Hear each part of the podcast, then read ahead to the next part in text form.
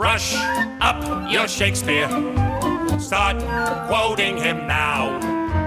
Brush up your Shakespeare, and the women you will wow. Just declaim a few lines. Hello, Shannon Reilly here, inviting you to join me every Sunday here on KSEF as I talk Shakespeare on Shannon Shakespeare Sunday. Every Sunday at 8 and 8, archived here at Kansas 785 Live, as well as on my own website, shannonjreilly.com. Join me and let's talk a little bit about the bar on KSEF every Sunday, 8 to 8.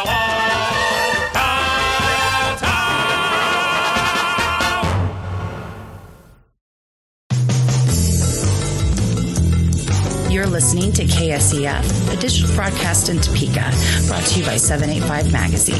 Learn more at 785live.com.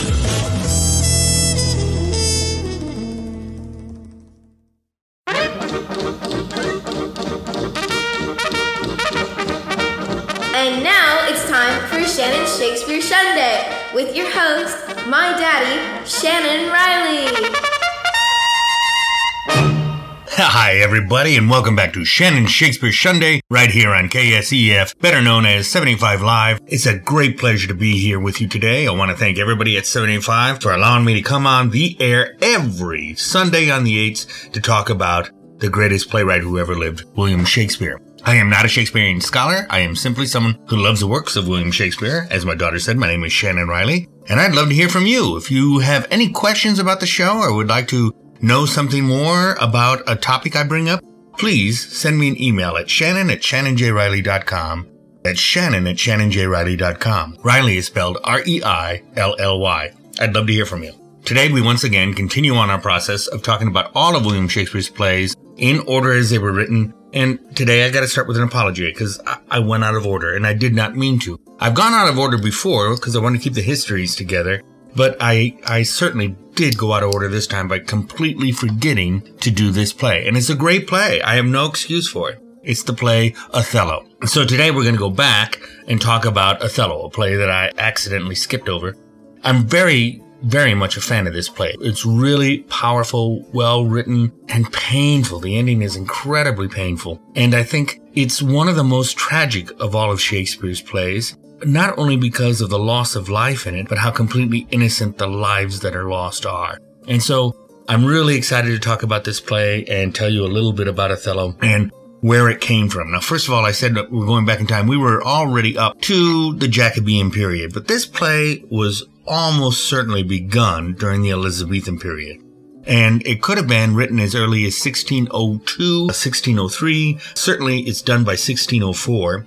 Elizabeth is dead by then, and it's become a Jacobean play, but he really was writing this for Elizabeth, and I'll explain why I think that's the case on the other side of the story. It was written in 1603 or 1604, as I said, and its source material is interesting. It's, it's from an Italian tale from Cinthio, and it was called Un Capitano Moro, or a Moorish captain. It was from his Gli Hecatommithi book, which was published in 1565. And I really had to look up how to say that, so I'm not going to repeat it. In any case, uh, this was a book of a series of short plays or short stories that was written for the Italian audience. What's interesting is that it was not translated into English during Shakespeare's lifetime. It's possible Shakespeare came across the tale through a French translation that was done However, the French translation varied quite a bit from the original, and Shakespeare's tale follows more the original path. So it's kind of curious as to where Shakespeare really first heard this play. And then the other question is why this play? Why does he pick up this story? It's not necessarily something that's really popular in the vernacular of the Elizabethan audience. It wasn't a tale that was constantly going around and going around. And yet Shakespeare picks this up and says, I'm making a play out of it. And I think there's a very, very personal reason why he picks this play to write about.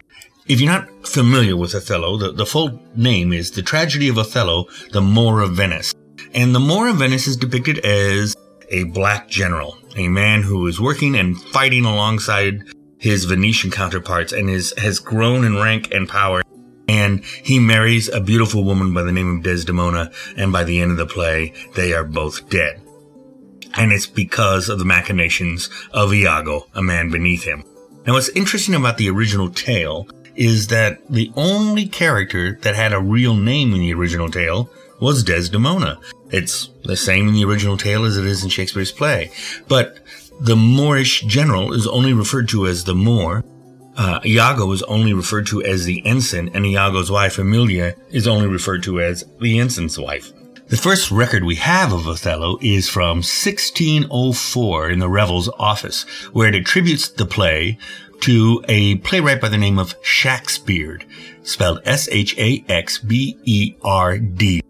Shakespeare's name was never spelled the same way, and Elizabethans really didn't care about spelling. They only cared whether or not you picked up who that person was or what the meaning of the phrase was. So spelling was not a big deal. But by the time it was published, it had been performed numerous times, both at the Globe and at court. Although I have a feeling it was not so successful at court, which I'll talk about too on the other side. But it was included in the first folio that was pulled together by Hemmings and Kahn. And so it was definitely considered one of Shakespeare's genuine works that they wanted included in that book. Now, before I go any further, let's do a few quotes. There's some great quotes for Othello, not as many, but somebody asked me the other day, how do you decide on what quotes you're going to put into your podcast? And to tell you the truth, there are three criteria I use for my quotes. They are quotes that are either really poetic, really beautiful, or quotes that say something really, I think, profound. Or, in the case of Othello here, these are some quotes where a common phrase was developed and used that is still being used today. So allow me to let my boy introduce. And now, the Shakespeare quote of the week. That's right, the Shakespeare quote of the week. And there's a couple here that I really like. Iago says in Act 3, Scene 3, Oh, beware, my lord, of jealousy. It is a green-eyed monster that doth mock the meat it feeds on. Green-eyed monster. Iago also says in Act 1, Scene 1, But I will wear my heart upon my sleeve for daws to peck at. I am not what I am. I love that. Wear your heart upon your sleeve. Two common phrases born out of a play written over 400 years ago. And here's a profound one for you. Men in rage strike those that wish them best. Alright, so let's move to the synopsis of the story. If you're not familiar with the story, before Othello even begins, there's a character by the name of Rodrigo who has been pursuing the beautiful woman Desdemona, a Venetian noblewoman, for years. And one night he hears through a soldier friend that Desdemona has secretly married the general, the Moorish Othello. Iago is one of Othello's ensigns and Iago has a bone to pick with Othello. You see, Othello has promoted Michael Cassio to a high rank over Iago and in Iago's feeling overlooked for the lieutenant position.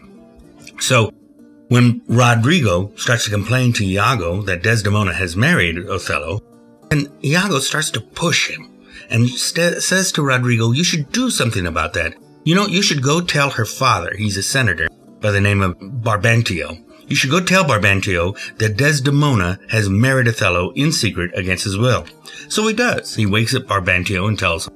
Brabantio is furious at the news and decides to go to Othello right away and have him arrested. He's certain that he has used some kind of witchcraft in order to gain his daughter. Barbantio arrives to find all of these army officials hanging out with Othello. He's been ordered to appear at the Senate along with Barbantio because there is a genuine threat. The Turks have decided to invade Cyprus, and it's up to Othello and his men to turn this invasion back.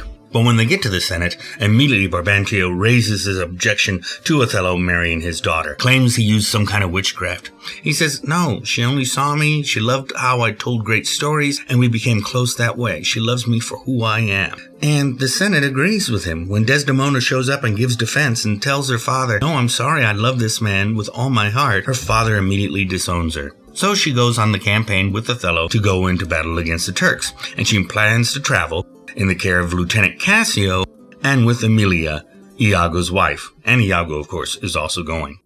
So in Act 2, we get to Cyprus. And there, Montano, the governor of Cyprus, and his soldiers greet Cassio, Iago, Desdemona, and Emilia as they get off their ship. Othello soon learns that a horrible storm at sea has dispersed the Turkish fleet, and they will not have to battle after all. The fleet is destroyed. So immediately Othello orders a night of great celebration, and he decides now is the time he can celebrate his marriage to Desdemona.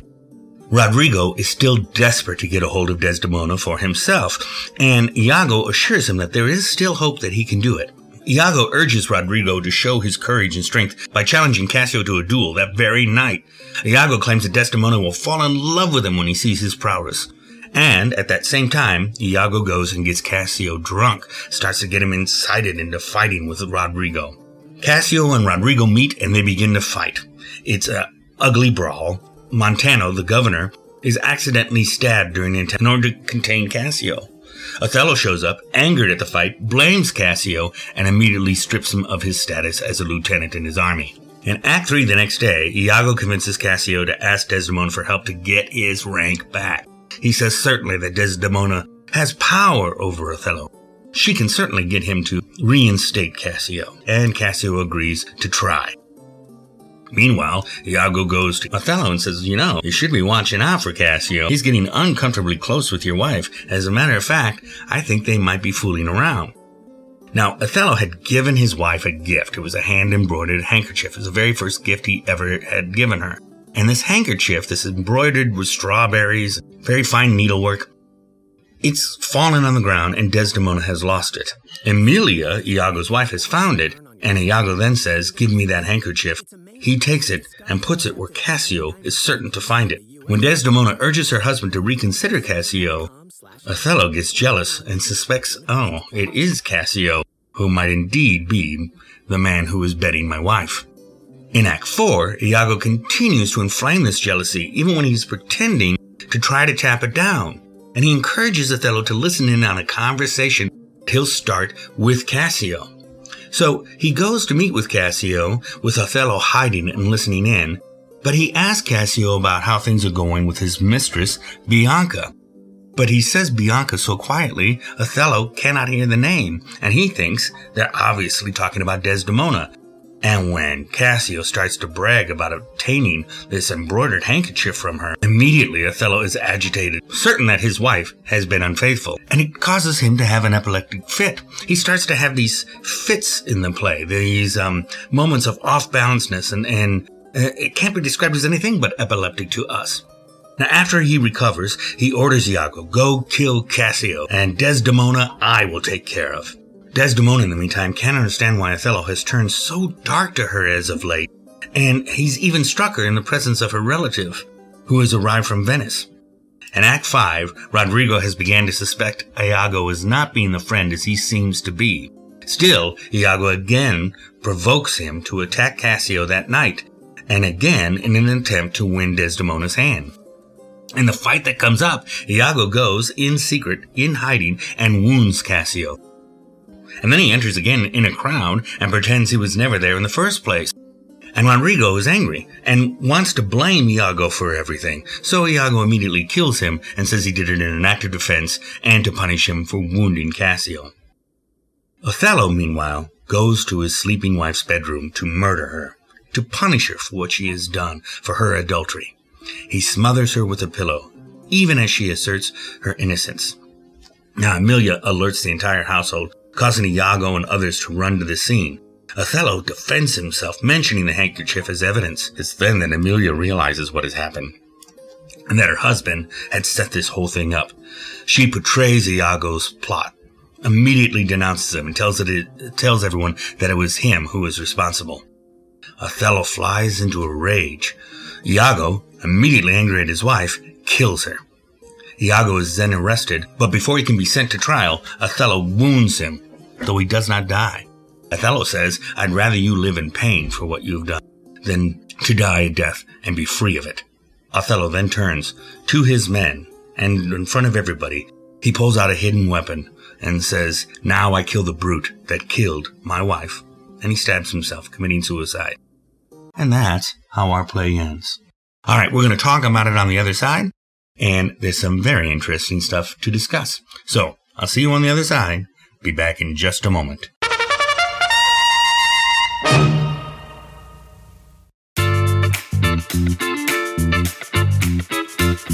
right here is where I would say, now for a brief word from our sponsors, but I'm just sitting here waiting for you to put words in my mouth. So, for advertising opportunities, go to 785live.com.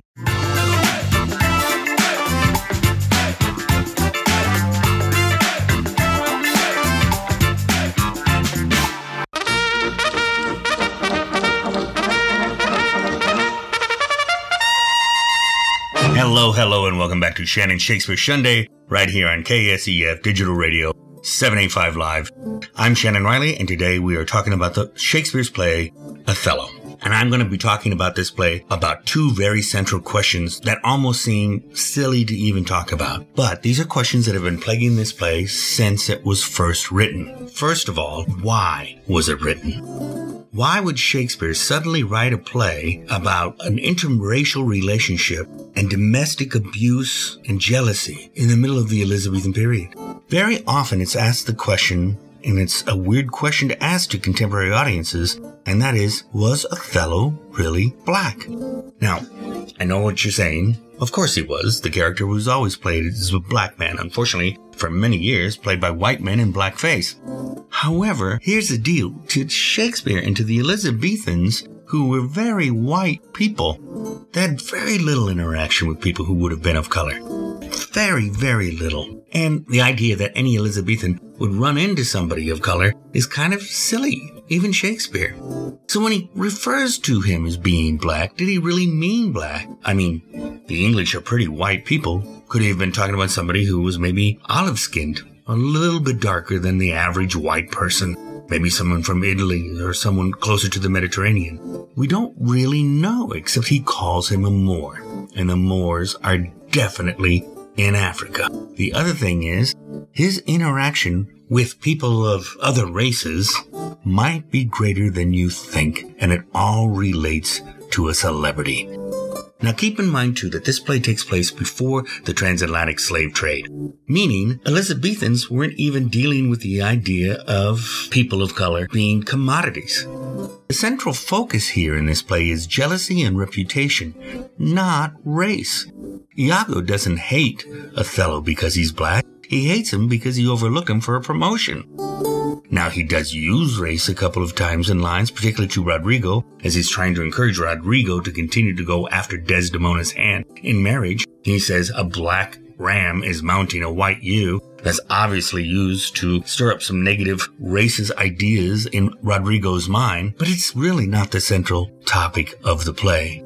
Othello is a hero at the top of the play. He is considered to be a general of great cause and great strength and reputation. There is absolutely no one putting him down. There is just Iago who is angry at him for being overlooked in promotion, and he sets about to destroy his life.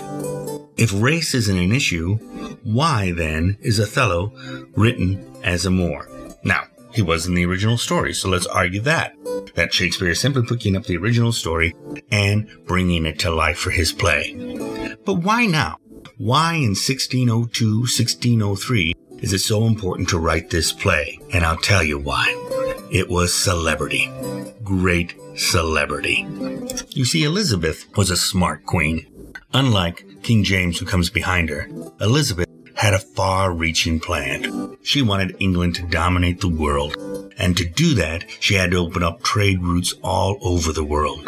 And she had set her eyes on Morocco. She believed if she could get into the African state, she could spread the English flag even further and continue to dominate the world as she does dominate Europe at that time. To do that, she invites an ambassador.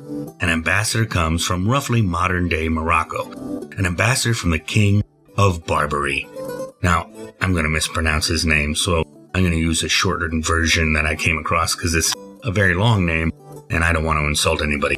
But this ambassador, his name is Abd Anon, and he arrives in England with his entire entourage. They were most definitely all of them people of color. We know this because he posed for portraits and he was an immediate celebrity. People loved him. They found him fascinating. They found him unique. They found him engaging. He operas would perform for him, plays would perform for him. They had dances, they had balls. and he was in England, in London, for six months with his entourage. They were the toast of London. So there was a great deal of celebrity surrounding this man, and there were so many people who wanted to know everything about the Moors. This is why I think Shakespeare goes after this play. He finds this story, whether in a French version or someone who can read Italian read it to him, and he was able to develop his idea for this play, Othello. He writes this play or begins writing this play in 1602, 1603 in an attempt to capitalize on the celebrity of these visiting dignitaries and how much the English people, the people of London, were amazed by them. This would be the first Muslim these people had probably ever seen. And so it was a unique and wonderful opportunity for Shakespeare to capitalize on the celebrity of the moment and writing something in the vein of that celebrity. But he changes a few things. One of the things he changes is that Othello himself has converted to Christianity. In Shakespeare's time, there was no word for Muslim, by the way. They would have referred to them as Turks. And as this common phrase of the time was, all Moors were Turks, even though not all Turks were Moors. So Turk was a wide phrase used to explain anybody of the Muslim faith. And so the tragedy of Othello, the Moor of Venice, definitely implied that he was Muslim at least at one time. But there are lines within the play that shows that he has converted from his old religion. This is done for a very important reason, and that is piracy. So even though most of white Britain would never have seen people of color at all, they knew of them, and they knew of them through sailors, and they knew of sailors who had traveled in that area of the world who were boarded by pirates. Now here's the thing. If you were sacked by pirates, there was a lot of things that could happen to you. First of all, everything in your ship would be taken, period. Your ship would probably be burned or sunk to the ground. And then you yourself would be taken in as a slave. You would either be ransomed, and if no ransom could be reached, you became a slave. Now, if they were sold into slavery, they had a chance to get out of slavery by converting to Muslim. If they converted to Muslim, they were released as a slave. So, a lot of English sailors did just that. They converted to the Muslim faith. They were even granted wives and property until they could escape and they'd return to England and tell their story and immediately convert back to Christianity. This was a common fear of the sailors of the time, and it was a practice that genuinely happened. And it caused a common phrase to come up called turning Turk. This is the process you were referred to when you were offered your freedom if you converted to Islam. You turned Turk, or turning Turk, as it were. Othello even uses the anxiety of this whole idea of turning Turk, and we hear him use the phrase in Othello. He comes upon the fight where Cassio is fighting with Rodrigo, breaks them up, and he says to them, are we turned Turks, and to ourselves do that which heaven hath forbid the Ottomites? He immediately uses the same phrase. Shakespeare is definitely talking about the period in which he lives and the period of this visiting dignitary. It should be noted here that Shakespeare himself was constantly writing at this period about what it means to be a man, what it means to be English, what it means to have identity and the identity here is thoroughly confusing. Othello starts the play as this man who is well mannered, respected, a man of absolute strength and a pillar in his community, who, as he learns more and more about the possible infidelity of his wife, he grows madder and madder. His language becomes shorter and shorter, using smaller words. He falls apart and even has epileptic seizures. And as to that question of whether or not Shakespeare intended him to truly be black or not, you got to look at a couple of words that Shakespeare uses in here, some phrases that very much hint at the idea that Shakespeare intended this character to indeed be a black man. Desdemona's father, Brabantio, says in the very early part of the play, when he finds out that Desdemona has married him, that he accuses Othello for using witchcraft to have her. He says, Damned as thou art, thou hast enchanted her to thy sooty bosom as such a thing as thou. Sooty is a reference to Othello's skin color. It can only be a reference to Othello's skin color. And later, Iago does claim that the black skin is a sign of the devil. And capable of witchcraft, and he says that Damona's reputation is as black as pitch. Othello himself uses the word black to describe himself twice. He questions whether or not Desdemona strayed for him and is responsible for infidelity, and did it because I am black, and I have not soft parts of conversation that chamberers have. He says I am black. Later, when he's convinced that she's cheated on him, he says her name that was as fresh as Dian's visage is now begrimed and black as mine own face. Black as mine own face. There is no doubt what Shakespeare intended here. He intended this to be a black man. This is also a time in Shakespeare's writing. Keep in mind, he has, he has finished Hamlet, he has finished Lear, and these are both filled with stories of characters who are trying to understand who they are, what they are meant to be, what they are expected to be. And it's difficult for Othello, who finds himself in a world surrounded by people unlike himself, and yet he feels his sanity slipping away, much like Hamlet does. He questions who he should be and how he should act upon this horrible thing. There's a great reference that, that was made at this time between Catholics and Protestantism. In, in Catholicism, you could go to Mass, you could confess your sins, and walk out clean. But Protestants always had to doubt their intentions. They always had to wonder if I said the right thing or if I did things for the right reasons. In this very case here, this is what is happening to Othello. And outward manifestations of people made a difference to the English, and it made a difference to Shakespeare. He played it. If Richard III had not had a hump, would he have been kind, or would he have still been a villain? It's a very fair question to Shakespeare. The things that were badly acted came upon you in physical manifestation. But there's a side to this story that I want to point at Iago. Iago's a nasty piece of work. There's no doubt about it. If Iago had married Lady Macbeth, they would have ruled the world, and it would have been a horrible world to live in. But Iago here is not twisted, not somehow misconfigured. He is evil incarnate, and he is the beautiful face of that evil. He is able to seduce his way into both Othello's ear and Rodrigo's ear.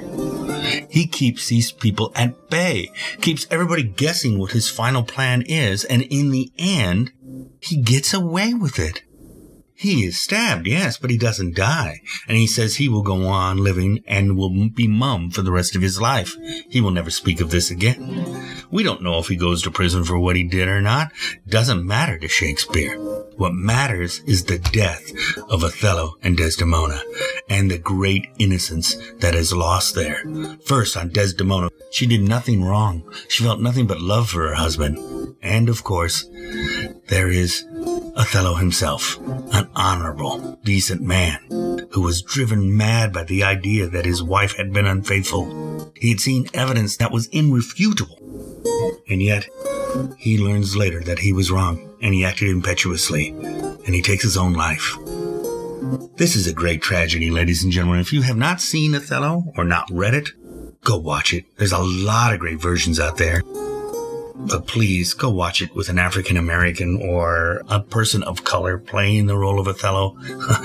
there are so many wonderful versions, but that I just can't get past the blackface that some people wore to do it. Great stars. There's also a very unique version that was done with Patrick Stewart, where he plays Othello, but he's white and the rest of the cast is African American. I haven't seen that version, and I don't know how I feel about it. But I do think that this is an amazing, amazing play, and you've got to experience it. All right, that's my very quick look at Othello on Shannon Shakespeare Sunday. Next week, we jump ahead again to catch back up with Antony and Cleopatra. I look forward to sharing that with you, and we'll see you next Sunday on Shannon Shakespeare Sunday. And until that time, keep it barred to the bone. Bye bye.